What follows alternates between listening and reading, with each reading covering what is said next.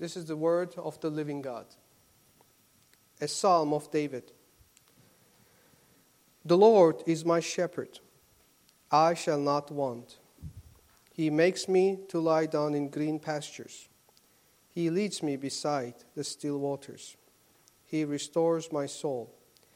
He leads me in the path of righteousness for his name's sake.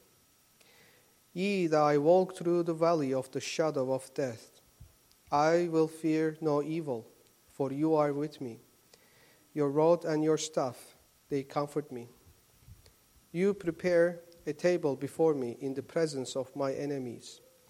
You anoint my head with oil, my cup runs over. Surely goodness and mercy shall follow me all the days of my life, and I will dwell in the house of the Lord forever. Amen. May the Lord bless the reading of His word.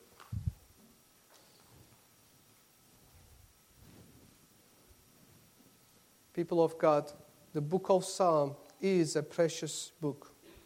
A 17th century Puritan says the Psalms are, as it were, the anatomy of a holy man. If the scriptures to be compared to a body, Psalms may well be the heart. They are so full of sweet and holy affection and passions. In other portions of Scripture, God speaks to us. But in the Psalm, holy men speak to God, wherein we have the passages of a broken and humble soul to God. The book of Psalm is always there when we need strength, when we need to express our joy, when we look for a shelter or where, when we look for forgiveness, the book of Psalm is always there. Even though God has blessed us with this book, but He also blessed us with something else that is to witness that how God uses this book in people's life. And I would like to share one of those moments this morning. I would like to start with that. Seven years ago, I received a phone call from one of our members when I was serving as an assistant pastor. Our sister was crying. I didn't understand anything for a while. Then I learned that after a while, her husband was diagnosed with a very aggressive blood cancer. His name was Burak. Burak was only 41 years old. He was a very successful businessman and he was a great evangelist. He was a very, very precious member for our church. And my pastor and I went to hospital right away, and we found Burak trembling in fear, crying, because he just learned that he has only one week or max two weeks to live. So, what could you do in that moment? My pastor began to read Psalms with Burak, and I could see how he transformed in front of me. He stopped crying, he stopped fearing. Before he died a week later, his last, word, last uh, sentence to his wife was Do not be afraid, for I am going home. So, whenever I remember Burak, I remember the transforming power of the Holy Spirit an unshakable hope we all have in Christ Jesus. This fearful man who was crying in agony was transformed to a fearless man just a matter of hour. And so this incident and many of similar in- examples give us a clear message, dear brothers and sisters. The Word of God is not an ordinary book. The Word of God is not an ordinary book, it is the source of the eternal life. And today we will look at Psalm 23 to remind ourselves where our hope lies and where our strength comes from. So we will look at Psalm 23 with these two points. The Lord providentially provides, and the Lord loyally protects. Now, let us begin with our first point the Lord providentially provides. We don't know when David exactly wrote this psalm, we don't have any information. but we can make a good guess about it. Most likely, David wrote this psalm in his youth when he was called to be a shepherd to the flock of Israel from shepherding sheep from the field. But we don't know, we don't have the details about it. But what we know, David begins this psalms with a very bold, very daring, very daring starting, very daring statement, so to speak. He calls God my shepherd, but the word he uses in Hebrew is Yahweh. He doesn't use an ordinary word, he uses Yahweh. He says, Yahweh is my shepherd. Yahweh is the sacred covenant name of the Lord. Israelites were too afraid to use even their congregation. They would just stay silent when they had to read the word Yahweh. They wouldn't read it. But David says, Yahweh is my shepherd. David pictures a very intimate relationship from the beginning. He's, and in the original languages, we can also translate these statements as Yahweh shepherds me. So this the the one who's shepherding, Yahweh is shepherding. This is, he is not just a noun, but he is acting as a shepherd. Yahweh shepherds me. And this psalm, we understand that this psalm is about God. This psalm is about where the source of David comes from. This psalm is not about David's feelings. This psalm is not about David's circumstances. This psalm is about the Lord.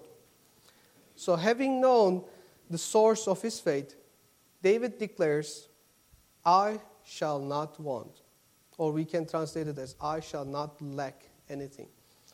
Because God has provided everything that David needed the infinite Lord came to help the finite man. As, the, as uh, David also wrote in Psalm 144, he says, Man is like breath. In Hebrew, also, you can read this as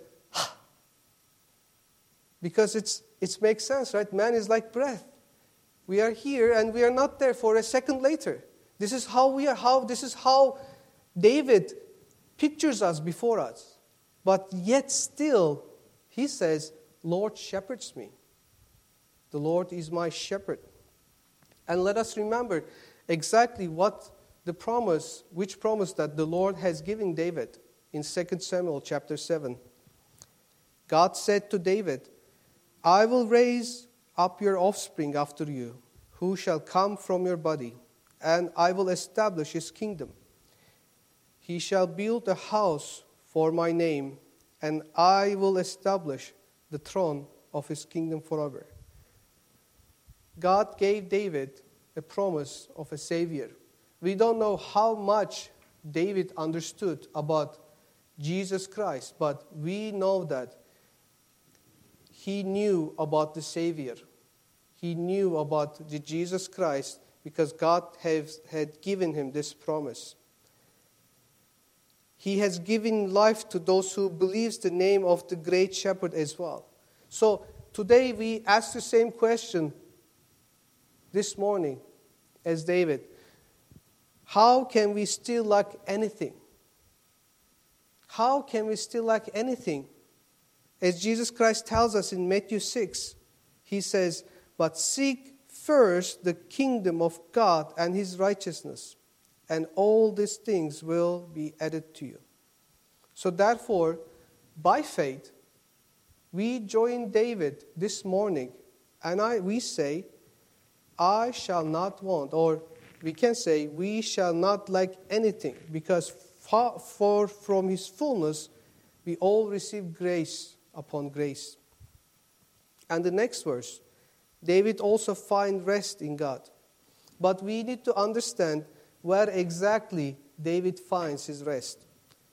David finds his rest in the promises of God, as we read in 2 Samuel chapter 7. So, in other words, David finds his rest in the Word of God. The green pasture is the Word of God. not just does God bring David to green pastures, but he also comforts him with his promises. David finds comfort because he knows that God is ever faithful and he would never return from his promises. And God not just gives him direction, but he also gives him comfort. And today, we read from Psalm 23, and we are also giving the, exactly the same thing. God also comforts us with his words. He also gives us direction, like he gave to David. And we find our true joy in God's promises. One thing we need to be sure, we need to remind ourselves that God is not far from his people, people of God. Our God is not insensitive to how his people have been living in this fallen world. He is always with you, as he was with David. He is always with you. He's with you right now. But the question is how much do we understand it? How much do we believe in this? Just imagine how our life would be transformed if we really understood this truth.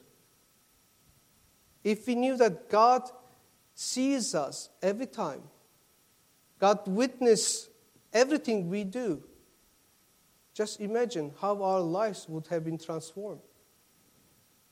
Having known that God is always with us, we would have completely hated sinning. We would be so fearful to sin because we would know that God sees us right now, at that moment. He's with us always. We would hated sin not just out of fear, but we would have hated sin because of God's love, who comforts us in His promises. He loves us more than anyone in our lives, who is always faithful, who, who's the one never leaves us in any circumstances. God is our true rest, beloved. He is our safe haven where we can take refuge. The pleasures of this world is like drinking salty waters. But Jesus says, if anyone thirsts, let him come to me and drink. Whoever believes in me, as the scripture has said, out of his heart will flow rivers of living water. And in verse 3, David says, He restores my soul. The Hebrew word for soul actually represents the, the person's whole being, not just soul, but God restores David feeling. God restores David personality. God restores his desire. God restores David completely, not just his soul. And this is an idea we are familiar to read from New Testament as well. Paul says in 1 Corinthians, if anyone is in Christ, he is a new creation. The old has passed away. Behold, the new has come. And the path that the God leads his sheep is not a hard path to follow. The Hebrew word also can be translated as wagon tracks. So this path is well worn. This path is clearly marked because it is used so often. This is the word David uses. It is not a hard path to follow. Yet, God still leads us in this path, even though it is easy to follow. So God has given us everything to walk on this path of righteousness. He marked the way, He leads us on this way. But why He does that? And we learn from, we have an answer in Psalm 23. David says, God does all of this for His name's sake. This is the main motivation of the Lord. God is a covenant keeping Lord and his name his, is his reputation. That's why we are all reminded from the law that we should not use God's name in vain because when we use God's name, we evoke his power and we damage his reputation. Samuel says in 1 Samuel For the Lord will not forsake his people for his great name's sake, because it has pleased the Lord to make you a people for himself. For his name's sake, God will bring all his sheep to the fold, to his fold, as he promised in John 10, because no one can take them away from the Lord. And God also preserves them in every situation. The path might be easy path to follow, and jo- the journey might be a pleasant one, but sometimes the great shepherd leads his flock through the places that a sheep would never go. David says, Even though I walk through the valley of the shadow of death, I will fear no evil. You are with me. Your rod and your staff, they comfort me. God did not accidentally lead David to this valley, dear brothers and sisters. This was not accident. And David says, I walk. You would expect, David, why you are not running? Why you are walking in this valley? And Hebrew word for the, the valley of shadow also can be translated as deep darkness. So David cannot see anything. It's deep darkness, literally deep darkness. David doesn't see anything. David doesn't know about why God has led you, him in this valley, but he trusts the Lord. He walks by faith, not by sight. And why, we ask, but why would a good shepherd who would lay down his life for his sheep lead a lamb into the valley full of danger? Why would he do that? And there is only one possible answer to this question, dear brothers and sisters to get to a better place. A commentator says, when you are walking through some unfamiliar valley and the shadow lingers, when you have cancer and have to decide whether it will be chemotherapy or some other way, when you are trying to decide as a matter of godly stewardship whether to take your money out of the market or let it ride. When your finances are tight, when you're taking on yet another job to make ends meet, remember this your shepherd has appointed even this hard time as one of his paths of righteousness. He is leading you through this valley for reasons that probably won't be apparent. But rest assured, He is taking you to the high country where the sun is warm and the grass is lush. As Psalm 81:11 says, no good does the Lord withhold from those who walk uprightly. Or Paul puts it, we know that for those who love God, all things work together for good, for, for those who are called according to his purpose. And the commentator finally finishes. He says, The valley isn't good, but the shepherd is. He knows the way. Trust the shepherd who gave his own life to prepare you a better place because he knows the way, dear brothers and sisters. And the Lord also loyally protects his children, which is our second point today. But first of all, I would like to draw your attention uh, to verse 5 because David's focus shifts from God being shepherd to God being host. Because of the New Testament, we are used to call God shepherd, especially John 10. But David calls Yahweh is my host. So when we think about the, when the host, we think about a servant, right, who serves the meal, who prepares the table, who washes the dishes, who basically serves. And David says, Yahweh is my host. He prepares the table. And this is not also an unheard of imagery, imagery that we don't read in the New Testament. In Matthew 20, 28, we read, Jesus Christ came not to be served, but to serve and give his life as a ransom for many. This is the same concept David talks about in Psalm 23.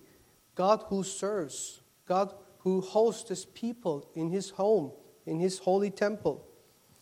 And also being at this temple, this table, was a great honor because this was the table of the king. And if you were sitting at this table, your enemies could only watch you from a far distance, and no one could dare to touch you because you would be the guest of the Holy One, the King of Kings. Brothers and sisters, this should be a great assurance for all of you. We tend to forget who we are when we go through the many trials of this life. We forget that we are sitting at this table. We feel depressed or anxious because we put our hope and joy on so many other things, on the visible things of this world. And when we lose the source of our joy and hope, we begin to feel depressed and anxious. When we lose our health, when we lose our job, when we lose a loved one, suddenly the world becomes meaningless. Suddenly we lost all the meanings. But let me remind you, dear brothers and sisters, you are a child of God. This is your identity. This is who you are. You are sitting on this table. God has bought you with His precious blood. God has saved you from the darkness. You are His child now. That's why we read this amazing assurance in Romans 8 neither death nor life will be able to separate you from the love of God in Christ Jesus our Lord. This is who you are. And at this table, Lord pledges loyalty to his children because he loves them everlastingly. The faithfulness of God is the reason our existence today. That's why we are here today, because God is faithful.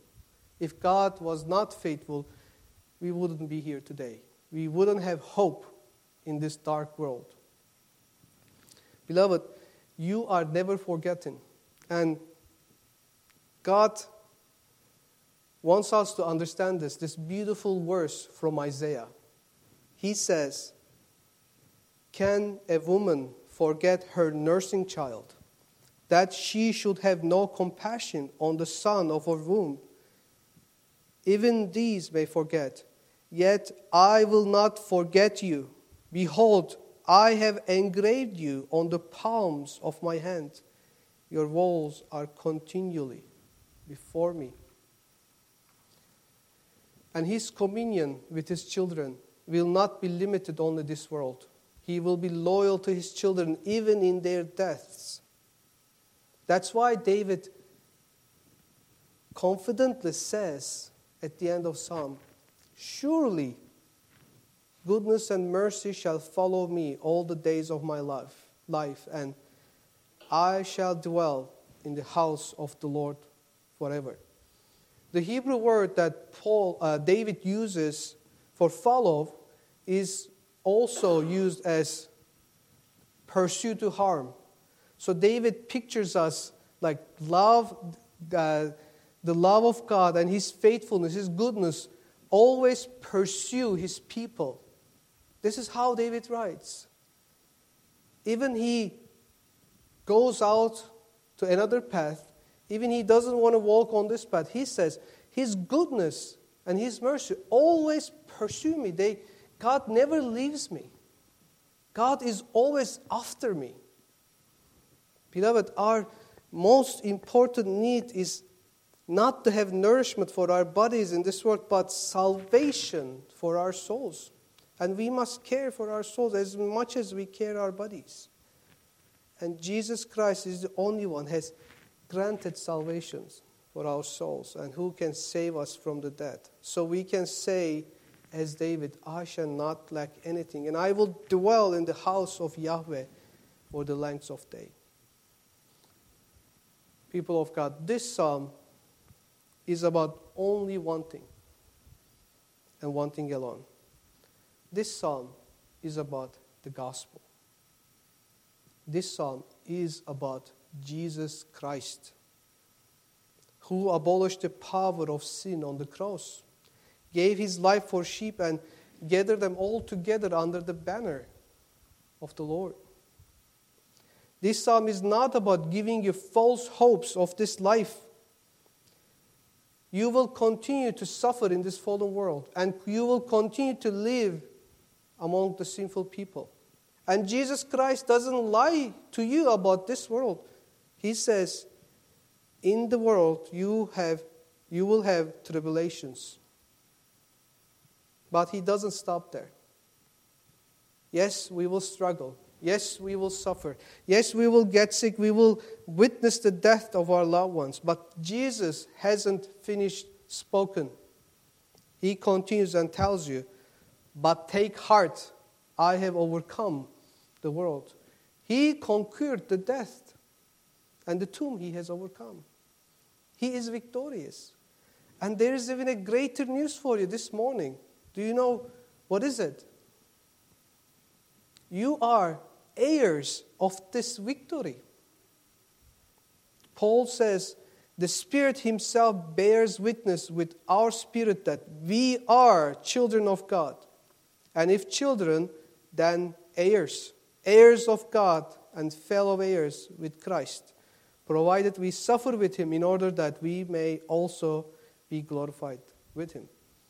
So let us rejoice today dear brothers and sisters, let us rejoice because you are sons and daughters of the victorious King. You are partakers of this victory. And you will never be alone, even in death, which is the darkest valley we all have to walk through in our life. You will not be alone. The shepherd who leads you knows the way. Do not worry, he knows the way. That's why we sing. And the Lord, haste the day my, when my faith shall be sight. The clouds be rolled back as a scroll, the trump shall resound, and the Lord shall descend. Even so, it is well with my soul. In the name of the Father, the Son, and the Holy Spirit. Amen.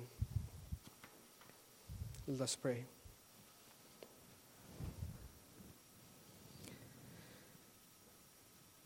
Almighty God, graciously grant that your word, which we have heard, may be inscribed inwardly on our hearts. As we receive your word meekly with pure affection, may our hearts be filled with love and reverence for you. All this we pray for the honor and praise of your name, through Jesus Christ our Lord. Amen.